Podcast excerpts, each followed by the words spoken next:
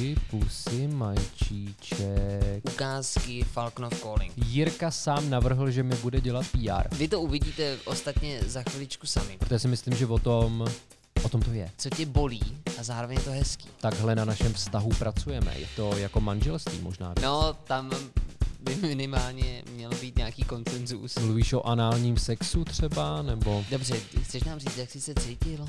No a ty jsi to nezažil nikdy. Spousta lidí je teď zklamaná, že to nepřišlo. To určitě udělej, protože i o tomhle, o tom přemáhání, ta tvorba je.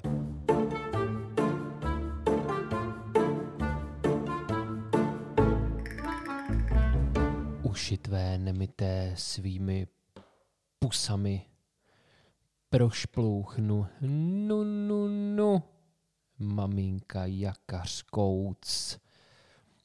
Uši má šišiši, pusíček, uši, pusy, majčíček. To byl takový, řekněme, odkaz třeba na Jana Vodňanského, Kristiana Morgensterna a podobné jazyko básňotvůrce. Já jsem tam teda viděl Michala Kubalu. Fakt? Jo.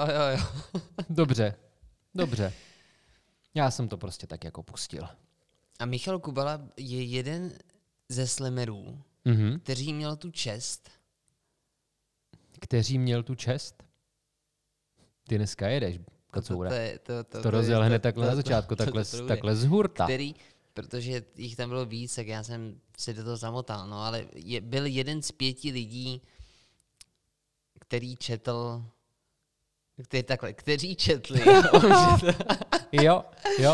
A to upozorňuji diváky, že Jirka pije zázvorové pivo. V tom není alkohol.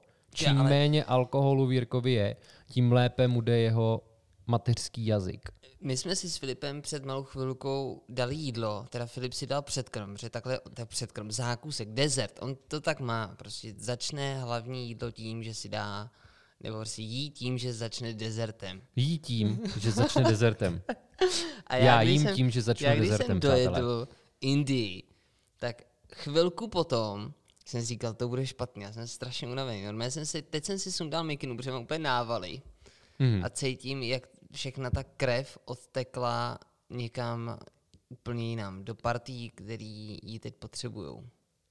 To by si leckdo mohl interpretovat lecjak, ale... Dobře. Pojďme překonat tu tvou únavu, Jirko. No já jsem chtěl na začátek říct, že Michal Kubala je jeden z 5 lidí, kteří četli ukázky Falknov Calling, tvé nové knihy, která už tady určitě nesčetněkrát zazněla. Ano, ale ještě... myslím si, že ne dostkrát. Ano.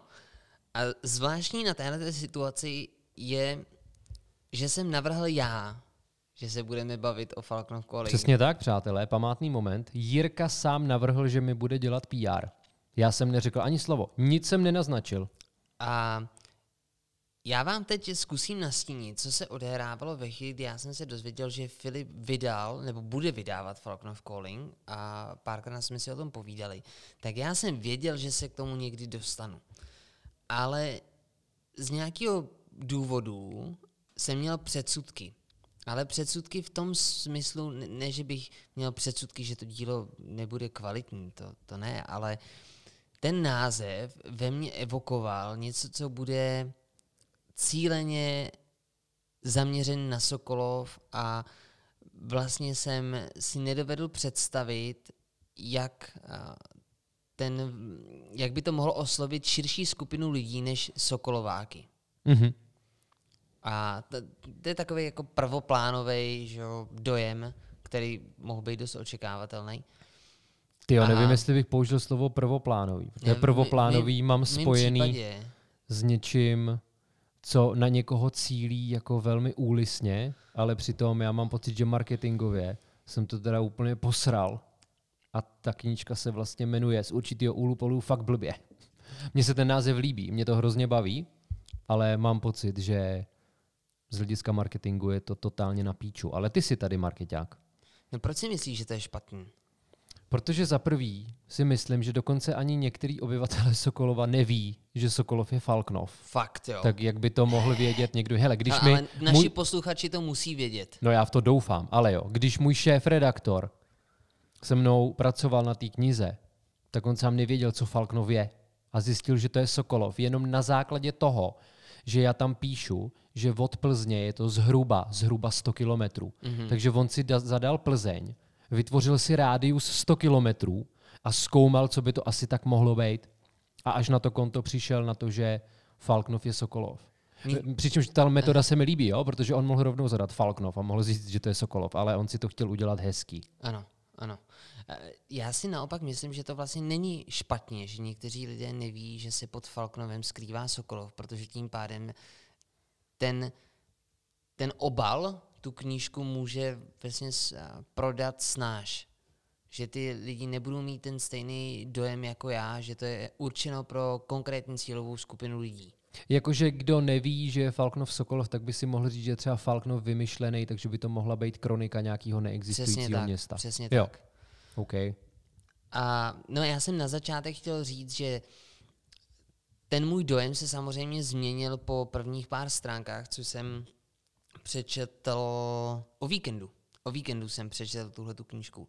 A vlastně hned potom mi bylo jasné, že se o tom musíme společně s Filipem promluvit, protože jsou tam věci, které mě neponechaly chladným. A doporučení pro vás všechny ostatní je, že se toho nemusíte vlastně bát. Jo, dneska to se mnou fakt bude těžký, strašně těžký to bude.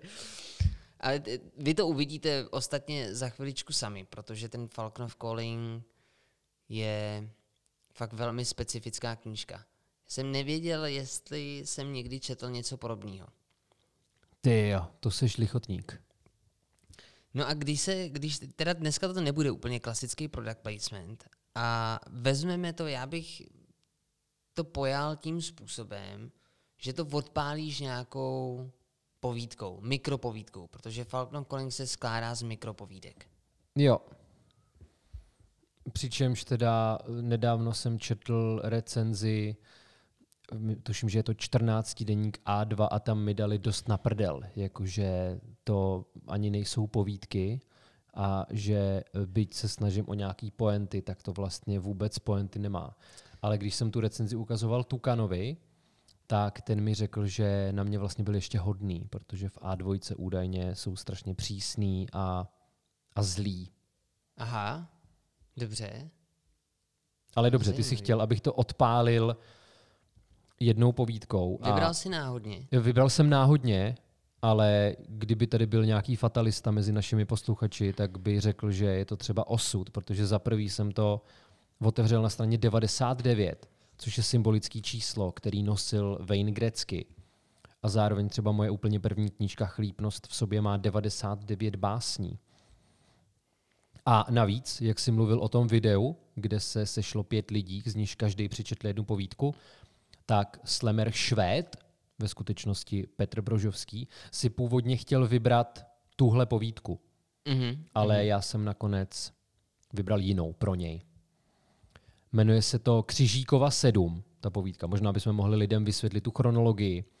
Ona, ta kniha, obsahuje mikropovídky pojmenované dle ulic města Sokolova.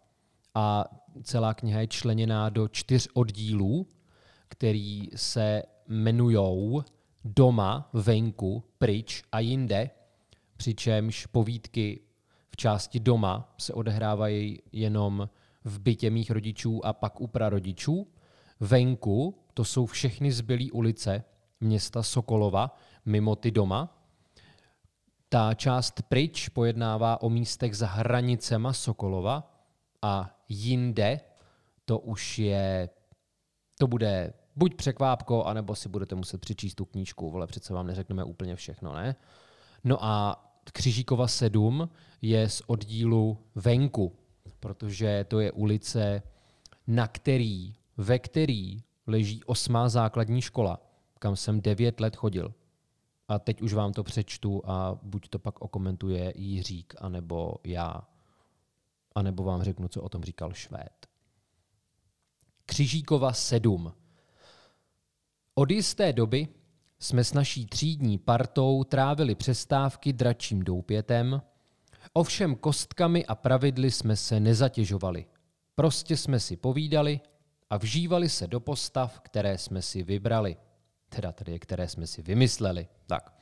Nejčastěji jsem si volil elfa kouzelníka. Elfí rasu jsem si vybíral proto, že byla nesmrtelná, a kouzelnické povolání jsem chtěl, abych se mohl vzpírat běžným zákonům života. Nesmrtelnost a magie, to jsou nereálné věci, což bylo mým cílem. Realita mi totiž nikdy nestačila. Takhle krátké to je. A Švéd si to údajně chtěl vybrat kvůli tomu, že kdykoliv hráli dračí doupě s klukama, tak si taky vybíral elfa kouzelníka a údajně z těch stejných důvodů jako já.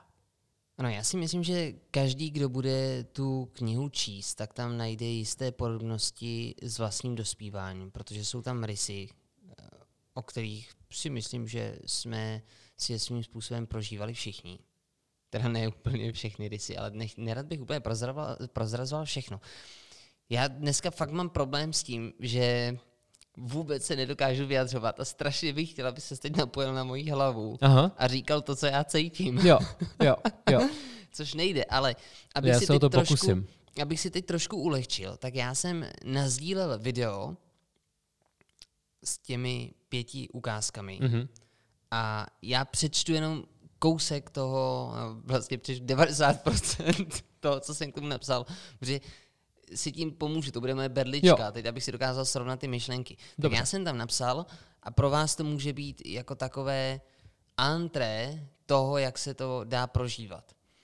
Se Sokolovem jsem již nějaký čas v komplikovaném vztahu, ale díky Filip Korita a jeho Falknov calling k sobě opět nacházíme cestu. Navíc si myslím, že tuhle literární terapii můžete uplatnit i na ostatní rodná města, se kterými jste si přestali rozumět. Nastal čas vyslyšet volání Falknov calling a ponořit se do stránek humoru, nostalgie a sebereflexe. Když jsi věděl, že jsem tohleto takhle napsal?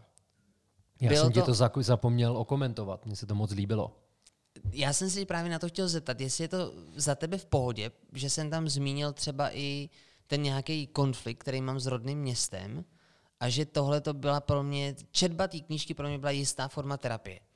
A myslím si, že spousta lidí, alespoň v mém okolí, tak utíkají z toho rodního města, že jim to město bylo malý, nebo tam toho prostě prožili až příliš a potřebovali někde začít s čistým štítem a mají to v sobě neuzavřen. Třeba já si myslím, že je to neuzavřená kapitola. Mm-hmm. A díky tvým mikropovídkám jsem se vracel i do svých zážitků skrze to. A urovnával jsem si tak, jak jsem některé věci měl neurovnaný. No já jsem rád, že to říkáš, protože mám pocit, že v momentě, kdy někdo k té knize přistupuje jinak, tak jako se to možná lec, kterýmu recenzentovi děje, tak z toho asi pro sebe nevymačká tu šťávu, kterou bych mu přál, aby vymačkal. Protože si myslím, že o tom to je. Myslím si, že ta kniha by měla být něco jako stroj času, který ti pomůže k reflexi vlastních zážitků a vlastního dospívání. Že to ve výsledku vůbec není o mně. Tak jako možná každá četba není a asi by možná ani neměla být o autorovi té knížky, ale o tom, jak ty na to reaguješ. Možná, že i ti lidé, kteří se ještě neodstěhovali. Máme pár posluchačů, kteří docházejí ještě na střední školu a je velká pravděpodobnost, že žijí teda ještě ve svém rodném městě, pokud nejsou teda někde na intru, ale myslím si, že i pro ně je tady tohleto super knížka, protože oni si můžou začít třeba s předstihem vážit věcí, které v tuhletu chvilku nevidí. Já jsem totiž skrze tu nostalgii jsem si uvědomoval, jak pro mě to město bylo v dospívání důležitý.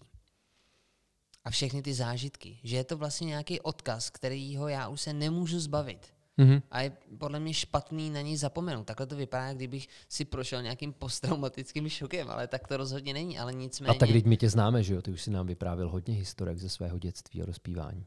Jo? No jej. Dobře.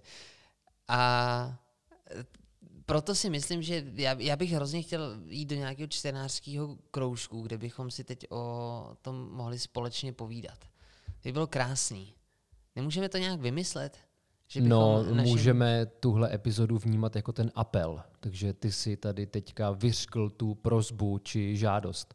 Tak jako je setkání anonymních alkoholiků, tak by to mohlo být setkání čtenářů Falknov Call-in s podtitulem Pojďme vyřešit svá traumata dospívání. Třeba. Ano. Že by se tam sdílely ty zážitky.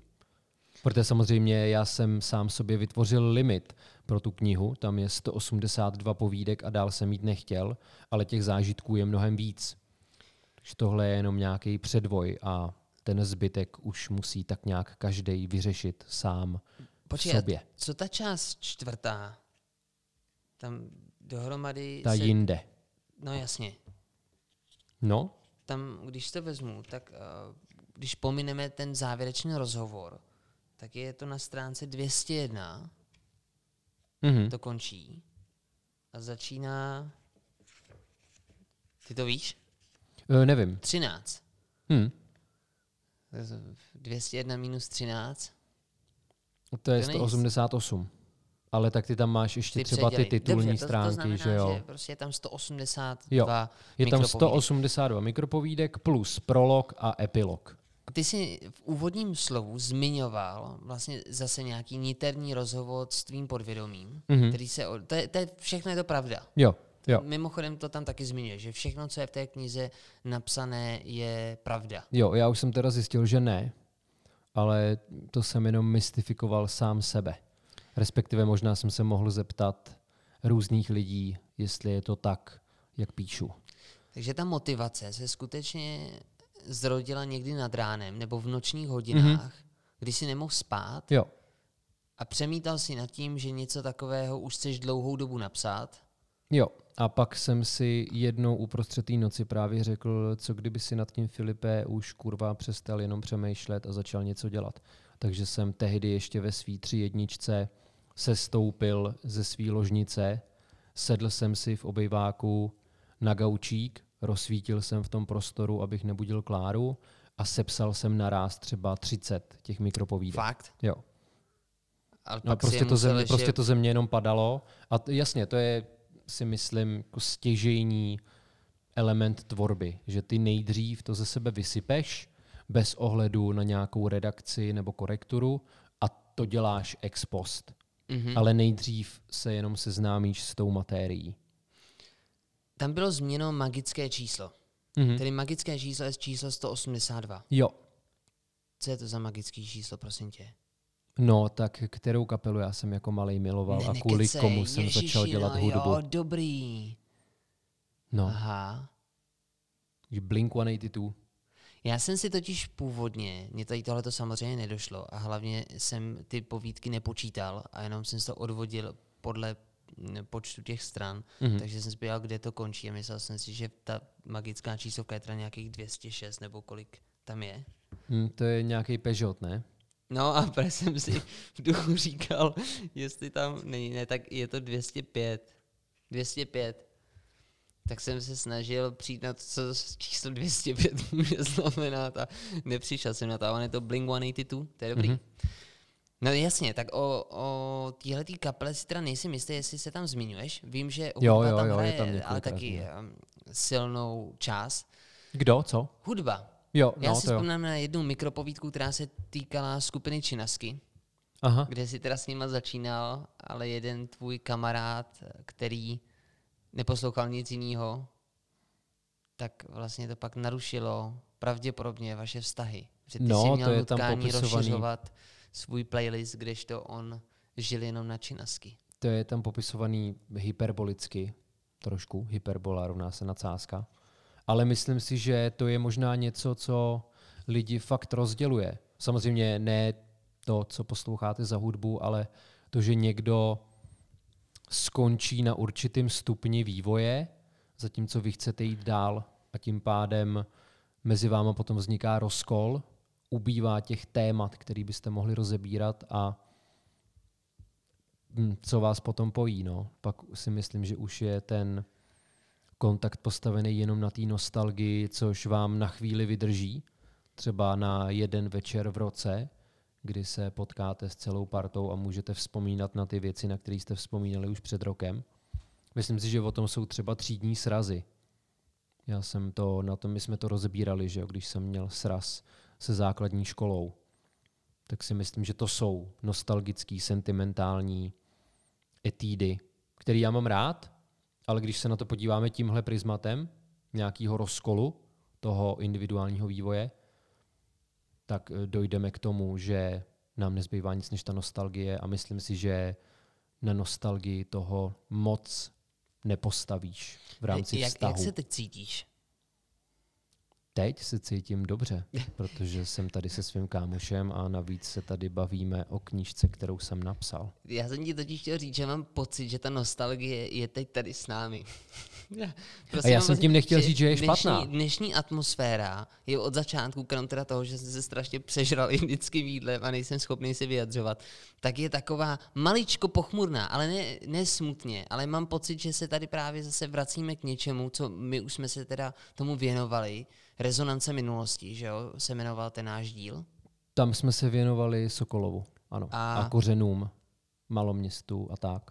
Já mám prostě pocit, že ta nostalgie je teď tady taky a jsou hrozně hezký pocity, protože nostalgie, to je něco, co tě bolí a zároveň to hezký.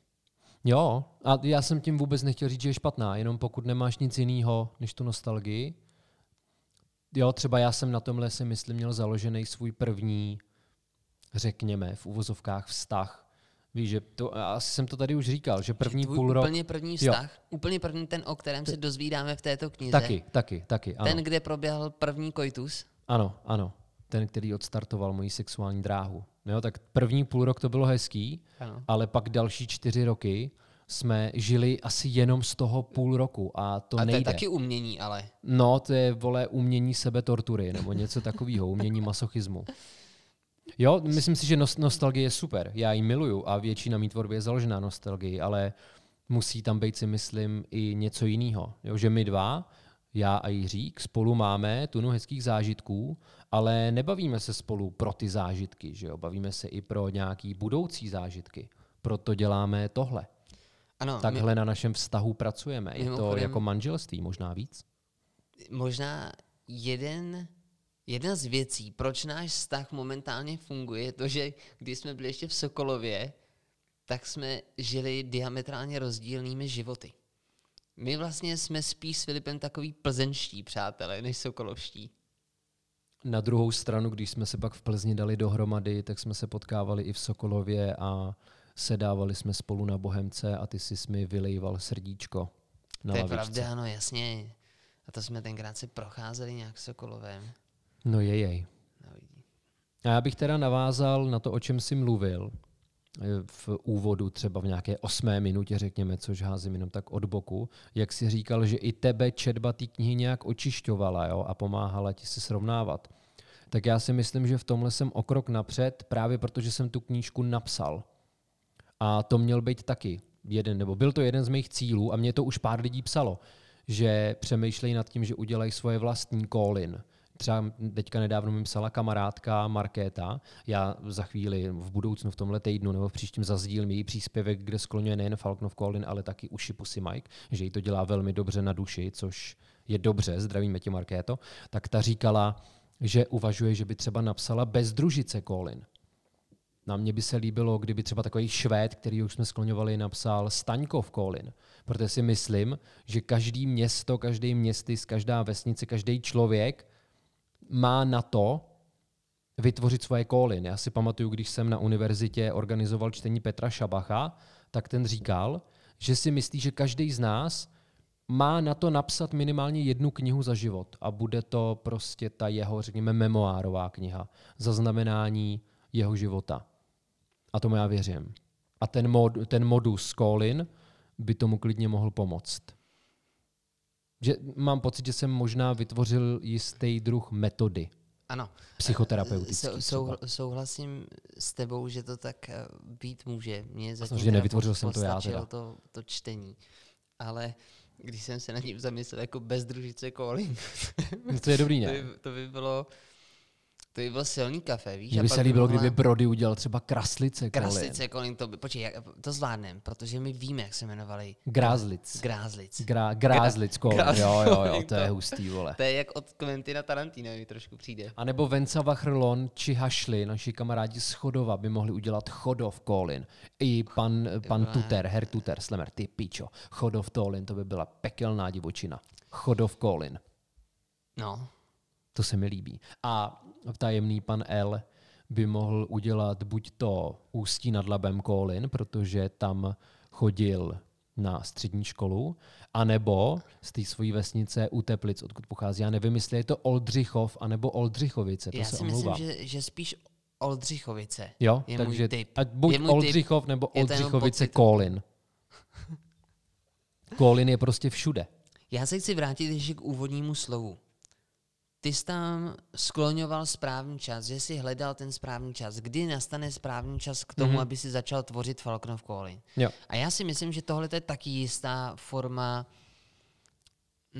sebereflexe. Už tady v této úvodní části.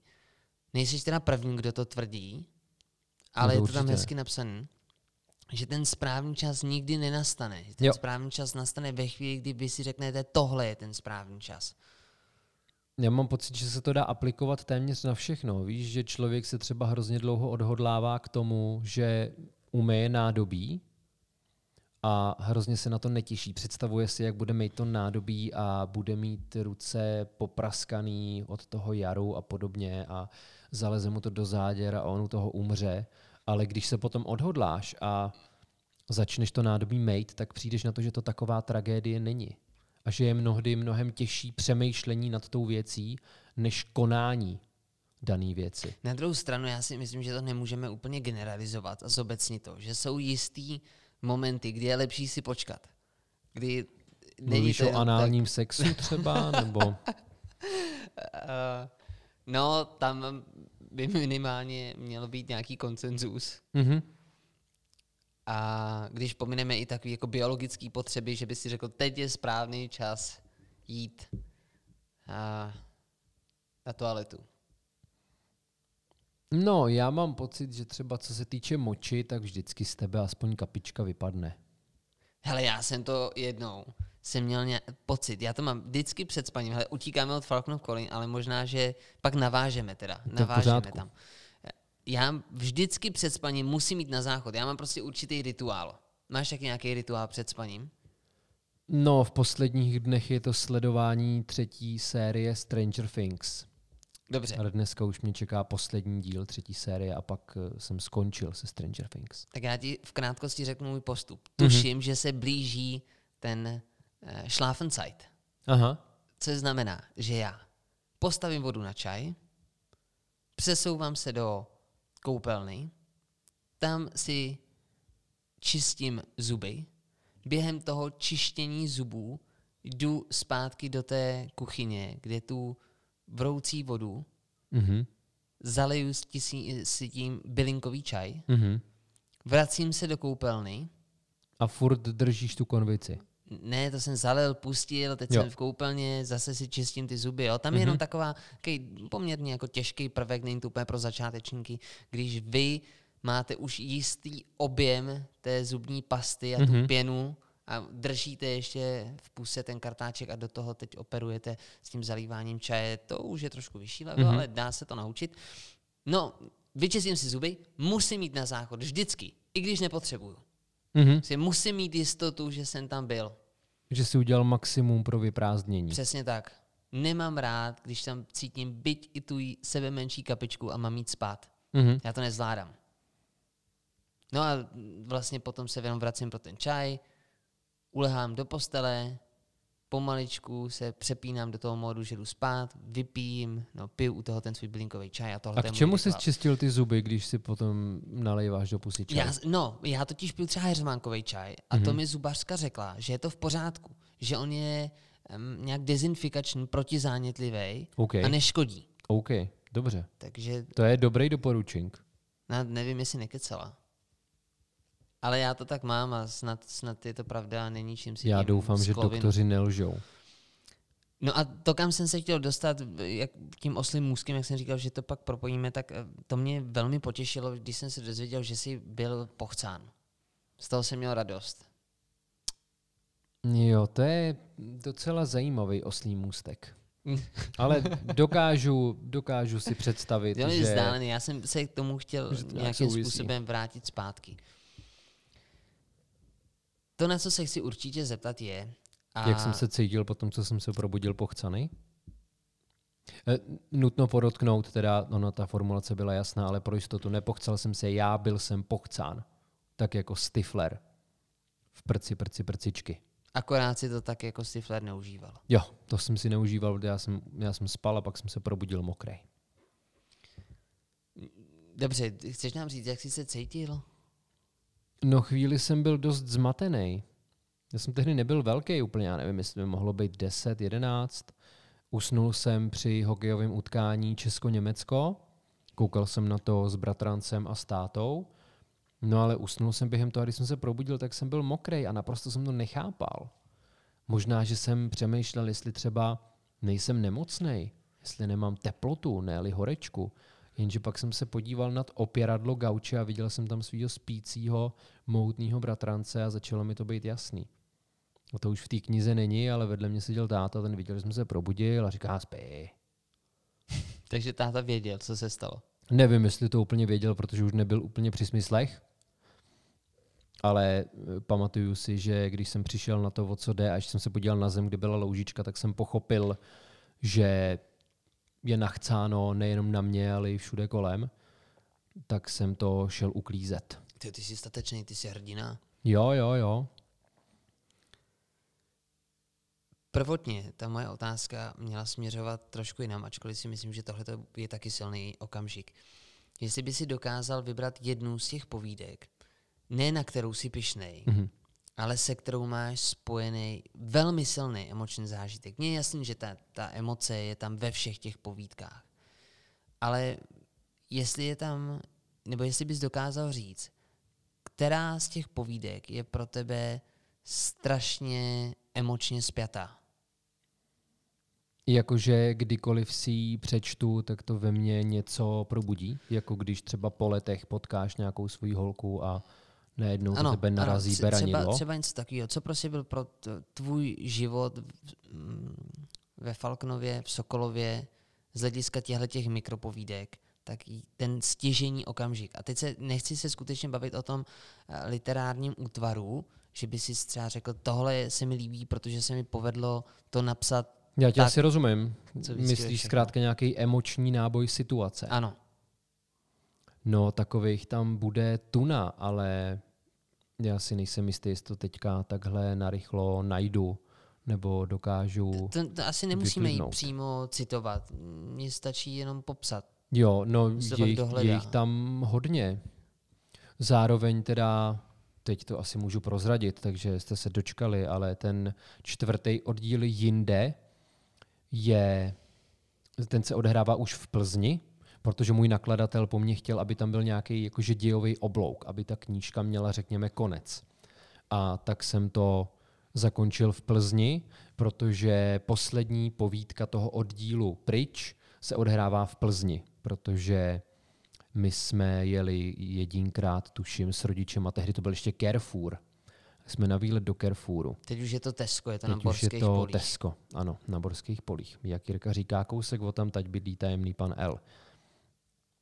A já tam mluvím o tom, že protože ten den byla strašná mlha, když jsme jeli do Carrefouru. A já jsem právě za tou mlhou něco cítil. V jiném duchu, než třeba v knihách Stephena Kinga. Ale měl jsem pocit, že za tou mlhou fakt něco čeká. A kdykoliv jsem jel do Plzně, tak jsem z toho měl takovej zajímavý dojem. Teď to smrdí tím fatalismem, který já nesnáším, ale žel bohu se tomu asi neumím ubránit. A měl jsem pocit, že v tom městě mě něco čeká. A je to pravda, to se stalo. A v tom 4. oddíle Jinde, tak tam mluvím o tom, jak jsem... šel na svoji první takovou větší party v Plzni, bylo to právě na Světovaru a byl tam Bombafest. Tehdy jsem ještě nebyl, že jo, členem Rádia Bomba. Skrze tohle jsem přišel na to, že existuje nějaký Rádio Bomba. A já tam porovnávám ten areál Světovaru, kde se děl ten festival, a srovnávám to se Sokolovem s tím, že mi za barákem rostly topoly. A to pro mě třeba byl strašně důležitý element toho mýho rozpívání, ty topoly za oknem. A v té právě povídce, kde mluvím o topolech a o tom Světovaru, tak tam docházím k tomu, že ani jedno už de facto není. Protože ty topoly za oknama mi pokácely a Světovar už je teďka napůl zbouraný, je tam nová zástavba obytných baráků, bude tam nějaký centrum robotiky nebo co. A asi jsem tímhle, v tomhle kontextu chtěl mluvit o nějaký pomíjivosti. Nevím, jestli jsem ti odpověděl. Odpověděl. Mám pocit, že to bylo zbytečně složitý. Já jsem si z toho vzal to, že Plzeň je tvým osudem a to mě těší. Jo. A je to tak. Je to, já jsem zrovna včera byl na výletě v Praze a musím říct, že mám rád Prahu. Rád tam trávím čas, ale neumím tam žít. Filipe, vem si do ruky, prosím, svoji knihu. Jo, beru si ji do ruky. Nalistuj stranu 98. 98. A přečti nám tuto povídku. Pak, když si to pamatuje, tak jsem četl povídku ze strany 99, to byla Křižíkova 7. Ale Jiřík si přeje stranu 98 a já mu přání splním, a to je povídka Jelínkova 6. S Kotwaldem byla sranda, ale nedokážu říct, jestli se o to úplně zasloužil. Jednou u sebe doma zapálil korzára, což byla rachejtle, a nenapadlo ho nic lepšího, než ho pak zapáleného hodit do záchodu, který na to konto praskl. Když se ho pak jeho táta ptal, co dělal, Kotwald mu řekl, že si strašně moc prdnul. Řekl mu to, protože na jiné řešení nepřišel a protože věděl, že mu to táta uvěří. Kotwaldovi byli divná rodina. A když Kotwald v 7. třídě zase propadl, ztratil jsem s ní spojení. Pojďme to vzít úplně jednoduše nejdřív. Když půjdeme do hloubky. Mm-hmm. Do té toaletní mísy. Přesně tak, do těch 30 čísel, kam spadnul ten korzár. To fakt mu táta uvěřil, že si prdnul a praskl záchod. Hele, u toho já už jsem nebyl, viď? To musel ten Kotwald, budeme se držet tý přezdívky, to on potom musel vyřešit. Tak to pojďme potom, teda se odešlo z toho na bytu. Druhou, jo? A ty si věřil, že mu může věřit. Oni byli fakt zvláštní a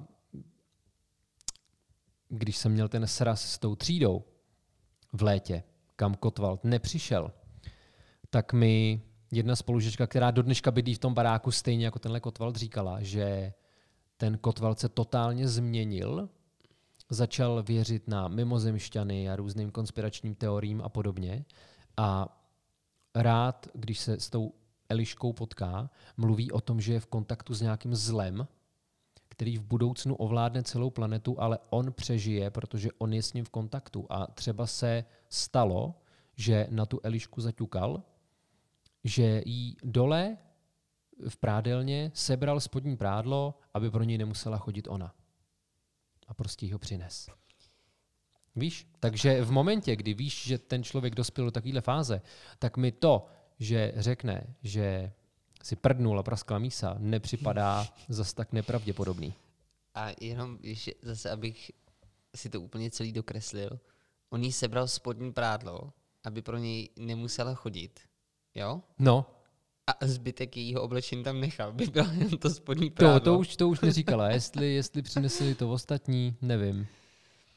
Dobře, já jsem chtěl, aby si přečetl tohleto z toho důvodu, že u toho jsem se hodně pobavil.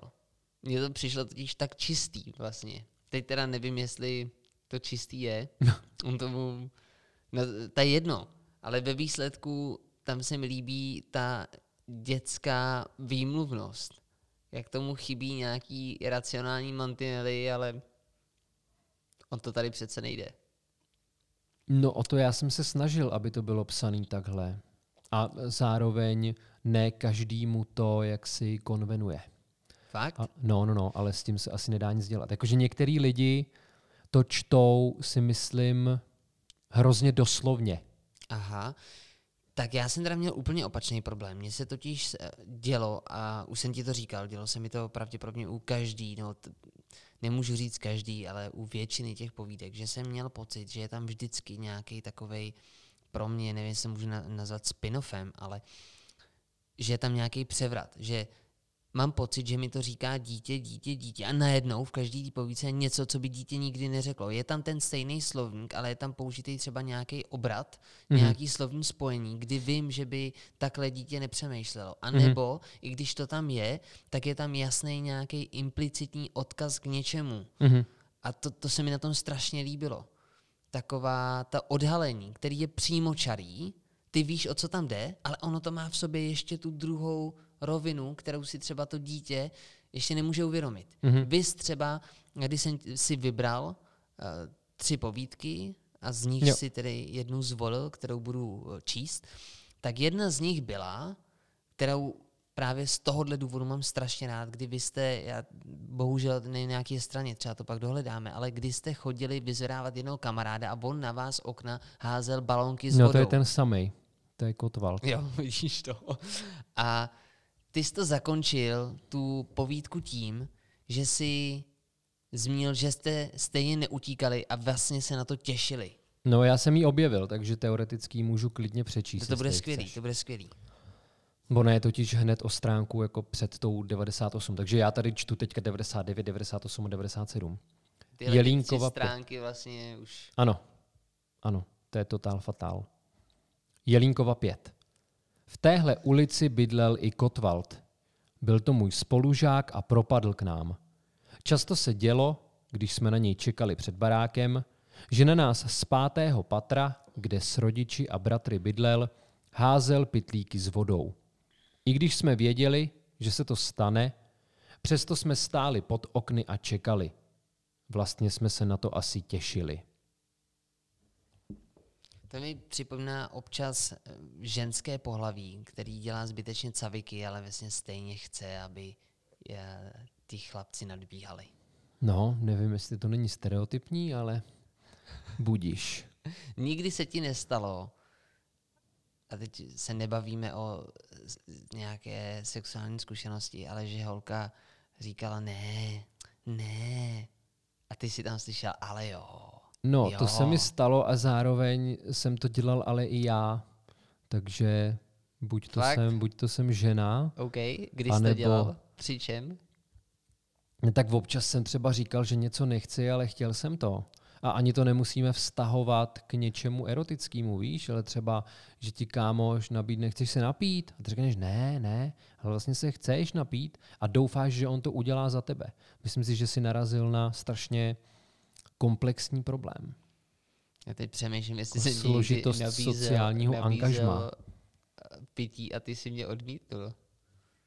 No a ty jsi to nezažil nikdy, že samozřejmě, třeba já nevím, že někdo určitě, má čokoládu určitě, a ty bys si chtěl dát, ale ano, něco v tobě ti nedovolí si ji dát. Jo, protože budeš vypadat jak nějaký nenažranec třeba. No, na druhou stranu si říkám, když ti nabízí, jo, tak přece nenabízí proto, aby se odmítl. Třeba nabízí jenom ze slušnosti, že jo? On nechce, jasně, ale konvence mu nařizuje, aby se zeptal a on trpí. Říká, vem si tu čokoládu, mě to třeba zabije, budu z toho mít malý infarkt, ale vem si ji, jo, dej si.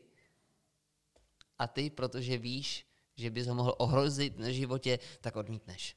Já jsem to samozřejmě zažil i z té druhé strany, jo? Že jsem nabízel a nechtěl jsem nabídnout, protože jsem slušně vychovaný, ale začalo mě to u mě samotného štvát.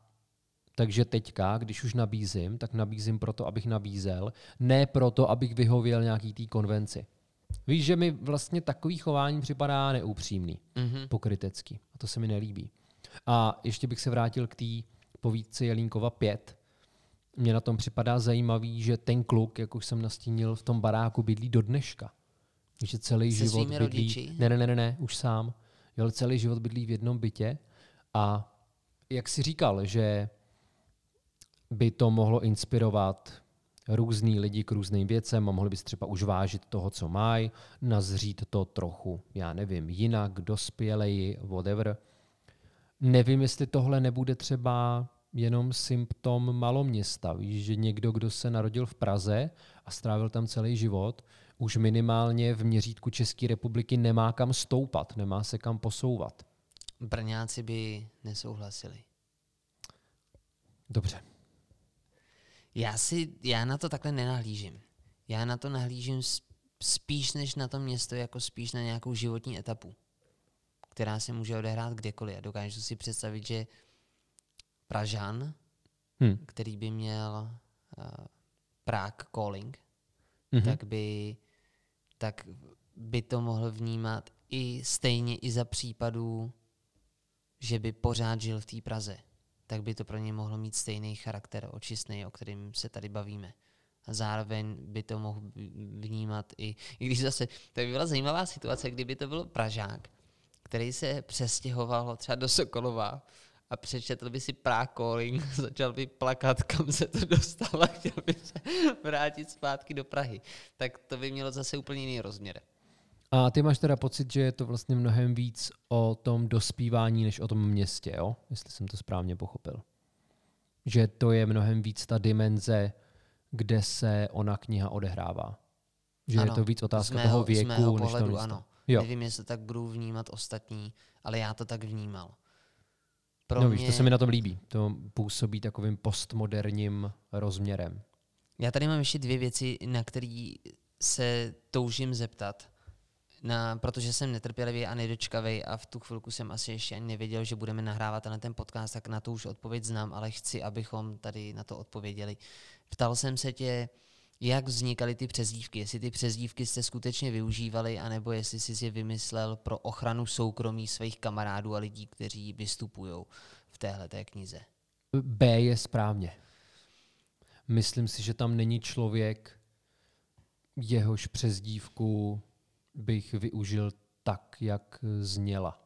Jo, i když teďka mě napadá, že u některých jo, ale to asi i z toho důvodu, že si třeba myslím, že se k té knížce vůbec nedostanou, anebo tam o nich není nic, co by třeba mě mohlo zdiskreditovat. Mm-hmm. To je prostě na druhou stranu pak tam máš true. Ségru, mámu, tátu, babi, dědu a ty se asi za nic neschováš, jo? Ty se za nic neschovají, zároveň tuna z nich už je mrtvá, takže je to nemusí tankovat.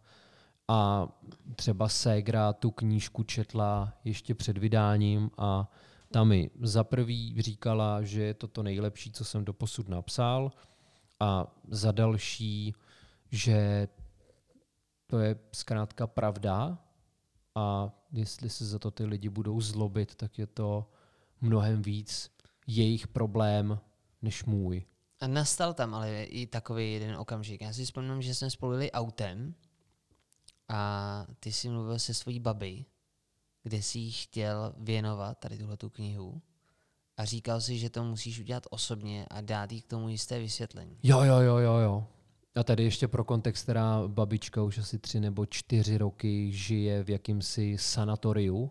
Ona má takovou, řekněme, postupnou stařeckou demenci, kdy všechny naše konverzace už se točí v kruhu a nikdy neoplývala smyslem pro humor. Takže třeba táta, když si čte tu knížku, tak se nad tím dojímá, byť tam o něm třeba občas nejsou hezký věci a vnímá to s nadhledem, protože je toho nadhledu schopnej. Babička ne, já tam o ní třeba říkám, že byla šílená, což je pravda, ale ona by to vnímala jako útok na sebe. Což ale tak myšlení není. A právě proto jí budu muset dát nějaké vysvětlení. Aha, takže ještě tu knihu nemá. Ještě ji nemá, protože že korona nedovoluje potkávat se se svými staroušky v takovémto prostředí. Takže si myslím, že jestli se k té knížce někdy dostane, tak v létě. Mimochodem zmínil si svýho tátu a je tam jedna povídka. Můžu takhle prozrazovat, nebo je to špatně, ale když tak mě zastav, já nevím, jak to takhle je. Klidně prozrazuj. Tak konec konců těch povídek tam je 182 plus prolog a epilog, takže když takhle házíme ty třešničky, tak toho stejně prozrazujeme podle mě hrozně málo. Okay. A individuální zkušenosti se nic nevyrovná, takže kdo si to bude chtít přečíst, tak si myslím, že se nenechá odradit sem tam nějakým spoilerem. Já totiž, když jsem zmiňoval, že to pro vás může mít očistný charakter, tak se to ale netýká jenom vaší osoby, ale vy můžete i ledacos třeba zpětně pochopit. Myslím si, že to se třeba v mém pohledu odehrávalo právě v povídce, kdy zmiňuješ, teď to budu velmi jednoduše parafrázovat, tak mě prosím, když tak doplň, kdy jedna z chyb, kterou se dopustili tví rodiče a stálo to za jejich rozvodem, tak bylo to, že táta měl na svém prvním místě sebe a vaše mamina vás, jako své děti. Mm-hmm. A tohle to si myslím, když si právě zmiňoval, že vůči tátovi tam můžou být nelichotivé věci, takže tohle to může být považováno za jednu z těch nelichotivých věcí. No, ale stejně tak by to mohlo být a asi je nelichotivý třeba na adresu mý mamky, že jo? Protože na tom mít na prvním místě svoje děti vlastně není z nějakého výchovného hlediska nic hezkýho. Souhlasím s tebou, ale je to věc, která je ve společnosti běžná. To je smutný, ne? A jo. Že je to nezdravý. No a mě zajímalo, přičemž, že teda u toho táty, jo, nazveme to sobectvím třeba, ano. Tak já si myslím, že mít na prvním místě sebe je naprosto v pořádku, jenom jde o ten způsob. Mm-hmm. Že to nemá být ksi invazivní vůči jiným, agresivní vůči jiným, nemá to být takový permanentní sebeprosazování, což náš táta nedělal. To zase nechci, aby vyznělo takhle radikálně, ale asi tam nebyla nějaká dovednost vystoupit ze sebe samotného. Konfrontoval tě někdo s tím, co se tam dočetl? Tyjo, tak třeba táta, ten byl nadšenej. Ten mi hnedka po tom, co jsem mu to dal, tak ten mi volal druhý den a přečetl to přes noc. Protože i podle nějaký knižní databáze se ta kniha dá přečíst za 3 hodiny. Nevím, jestli na to mají nějaký svý roboty anebo zaměstnance, ale dá se to přečíst rychle. Takže táta ten s tím byl v pohodě. Mamka, ta mi vysvětlila třeba jednu mojí lež v té knize, ale takovou, kterou já jsem v podstatě nemohl odhalit. Já ji tady asi popíšu, abych lidi vpravil do kontextu a podobně. Já tam totiž jednoho člověka označuju za nevěrnýho, jenže jde o to, že jak u nás v baráku, tak u jedný z babiček v baráku bydlel pán stejného příjmení. Budeme třeba říkat Novák, protože to je nejběžnější. No a já jsem jednou slyšel tátu, jak říká, že starý Novák nakládal tudle a tudle ženskou. No a já jsem si to rovnou spojil s tím panem Novákem z našeho baráku, jenže on to byl pan Novák z toho druhého baráku, od babičky. A takovýhle omyl tam vznikl. Takže za to se zpětně omlouvám jednomu z těch panů Nováků, který už je neboštík, stejně jako jeho paní, což je smutné. Dobře, takhle vyčistil si z karmu. Doufám. A pak tady mám finální otázku, kterou už jsme tady podle mě taky někdy naznačili nebo otevřeli. A ta se týká procesu psaní. My jsme se spolu minimálně mimo podcast bavili o tom, že psaní chceš vnímat jako řemeslo. Najít si v tom nějakou pravidelnost, vyhradit si čas a říct si, teď budu psát. Jo. Teď je prostě čas na psaní. Zmiňoval jsi mi v této souvislosti svého oblíbence Murakamiho, že ten to tak má. Jo. A mě zajímá, jestli v případě psaní téhleté knihy si takhle postupoval. Dobře, vím teda, že ten začátek byl někdy v raných brzkých hodinách, kde si vypálil 30 věcí, ale pak mě zajímá, jestli to teda ten zbylý proces byl tvořen vždycky pod záminkou nějaké inspirace, že to prostě přišla nějaká vlna, ty jsi to ze sebe chrl, anebo si v tom měl jakousi pravidelnost a bral to právě z té řemeslné stránky. Já jsem rád, že se na to ptáš, protože věřím, že tohle může tunu posluchačů, kteří mají nějaké umělecké ambice, obohatit. Já na inspiraci věřím čím dál tím míň. Myslím si, že ty nesmíš čekat na to, že ta inspirace přijde za tebou, ale ty musíš jít za ní. A já jsem teda, jak už jsem poznamenal já i ty, těch prvních několik desítek povídek, z nichž tuna se tam ani nedostala, vypálil na první dobrou během noci, ale pak jsem si vytvořil systém. Já jsem na sebe měl bič, že jsem si řekl, že každý den po nějakou dobu napíšu vždycky alespoň 5 těch povídek. A v momentě, kdy já jsem napsal jednu třeba, tak už jsem tím otevřel dveře té druhý. A ta inspirace za mnou chodila během toho. Ale na začátku musel být ten můj impuls a vytvoření toho řádu. Tohle se dá vlastně aplikovat na různé formy, že jo? Nemusí to být jenom čistě psaní nějakého uměleckého žánru, ale já z tohle to dokážu představit třeba i při psaní diplomek, bakalářek a tady těch věcí. To je stejné jako s tím mytím nádobí. Jo, že jakmile si řekl, že se už odhodláš to dělat, tak pak už to není tak bolestivý, jako ty úvahy o tom. A pak mám jednu podružnou otázku a ta s tím souvisí. V případě, že nemám silný den, jo, víš, třeba jako já dneska po tom obědě. Mm-hmm. A zajímá mě, jestli v takovém případě, kdy máš nějakou myšlenku, ale není vybroušená, jo, mm-hmm. a řekl by si, že takhle to napsat nechceš, ale nedokážeš najít ty vhodný slova. Máš nějakou základní kostru a tušíš třeba plus minus, co chceš sdělit, ale víš, že prostě ta forma je nešťastná. Mm-hmm. A teď je otázka. Má smysl si to hodit na ten papír, i když třeba víš, že je tam velký riziko toho, že to třeba celý i škrtneš, že prostě ani ta kostra není tak pevná.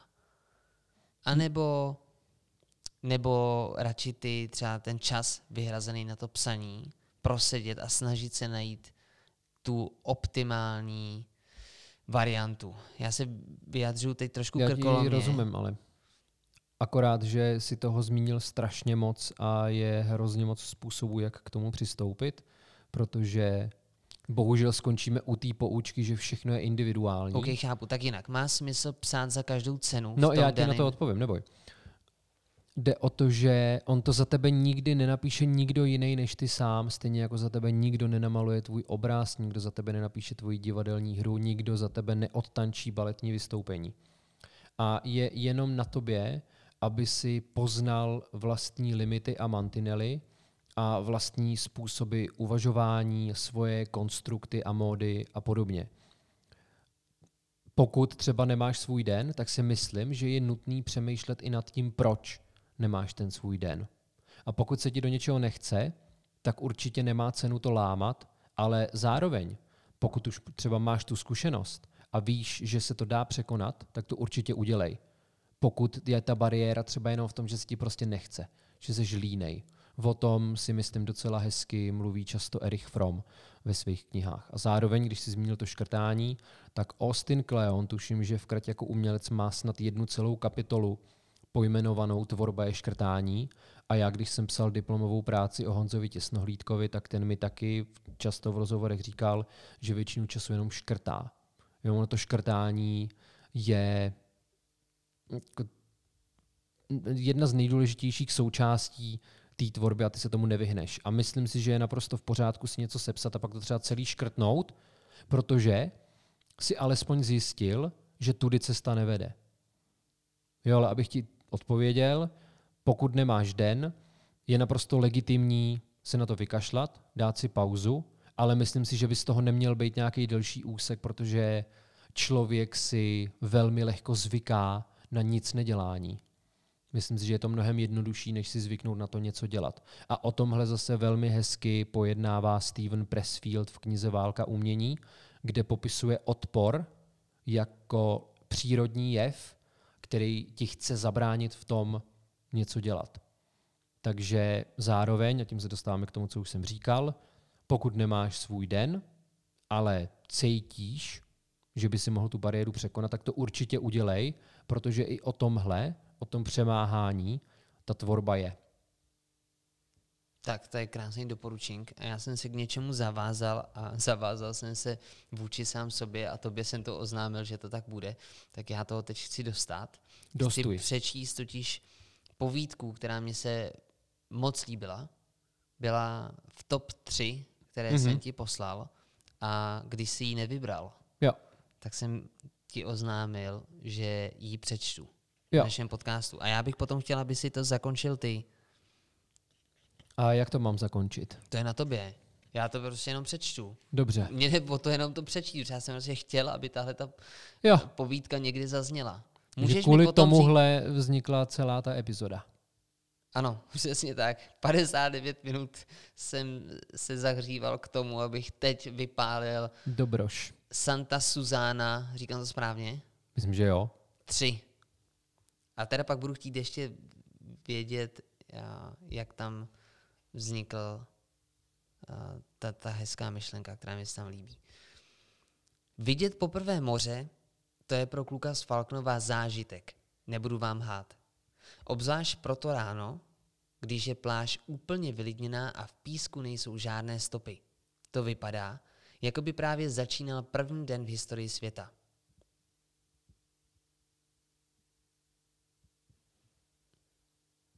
To je celý? To není celý. Aha. Jsem si říkal, že dneska ještě nepřišel žádný velký můj fuck up až na ty hrozný přeřeky na začátku, ale v pořádku, po hodině jsem zpátky. Teď bychom mohli začít nahrávat. Svět je v pořádku, to není to, co jsem chtěl přečíst. Jo. Ale ty jsi je nezastavil. Vždy ty víš, co chci přečíst. Akorát, že mě se zrovna tato mi připadá tak poetická, že... Tak to pak budeš přečíst, ale o tu mi tady nejde doprčit. Všechno tohleto se odehrává kvůli Santa Susáně 2. Ne 3. díl, 2. díl. Tak. My ti odpouštíme.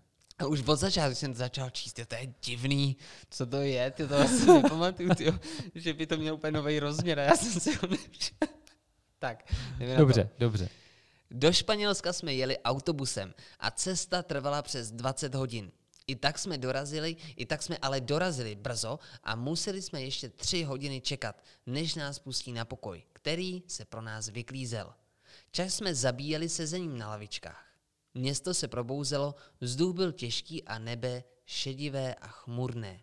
Přímořská letoviska, středočeská ty pole, silníka, takhle jí s ničím, Santa Susana je oblíbená. Přímořská střediska jsou nejsmutnější místa na světě, protože tam nikdo není doopravdy doma. No, to se mi líbilo. Ten závěr je podle mě velký. To se mi právě strašně líbilo. Tak důležitý je, že vlastně ta chyba přišla před tím závěrem, tak to mě tak trošku jako uchlácholilo. To je v pořádku. Já si myslím, že si tomu dal nový rozměr. Takovej lidský. Ty jsi to poličtil. No a jak jsi se mě ptal na nějakou intenzivní vzpomínku, tak tohle mi připadá intenzivní. Myslím si, že jsem to popsal docela plasticky. Zpětně si to vnímal už tu chvilku. A třeba neuměl to pojmenovat. A až ne, už chvíli, tehdy jsem to vnímal docela takhle. Už tehdy si to vnímal jako to poslední... Ale nebylo to verbalizovaný. Souvětí. Byl to jenom pocit, který jsem tady pojmenoval. Jo, a bylo mi z toho úzko tehdy a je mi z toho úzko i teď. Protože ten důvod, proč mě se to strašně líbilo, je, že já jsem vždycky něco takového na dovolený cítil. Vždycky mi přišlo v těch městech něco smutného. Mhm.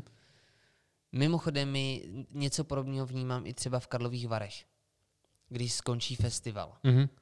A nikdy jsem to nedokázal, bylo to strašně abstraktní. A tohle to byla první, nazvu to, pro mě bylo klíčové to poslední souvětí. Že to byla věc, která mi to konečně pojmenovala. A byla to jakási, možná to přeháním, ale drobná katarze. Mm-hmm. Že najednou si to víš. To je ten divný pocit. To je to, že je tam krásně, je tam třeba i sluníčko, nemáš tam pochmurno, teda jak jste měli vy, ale něco ti tam smrdí. Mm-hmm. A Filipe,